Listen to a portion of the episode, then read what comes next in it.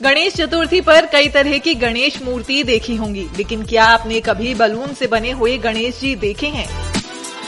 हाँ आज देखिए बलून से बने हुए गणेश जी। ये कमाल पुणे न्यूयॉर्क बेस्ड कलाकार जयेश सचदेव ने किया है। जयेश ने ये फ़ोटोज़ अपने इंस्टाग्राम से शेयर की हैं और साथ में कैप्शन में लिखा आर्ट बेसिल में मेरी गणेश इंस्टॉलेशन धूम मचा रही है। उनके इस पोस्ट पर अब तक एक लाख निन्यानवे हज़ार लाइक्स आ चुके हैं। साथ ही लोग खूब कमेंट भी कर रहे हैं। बॉलीवुड एक्टर रितेश देशमुख ने भी इस पर कमेंट किया है।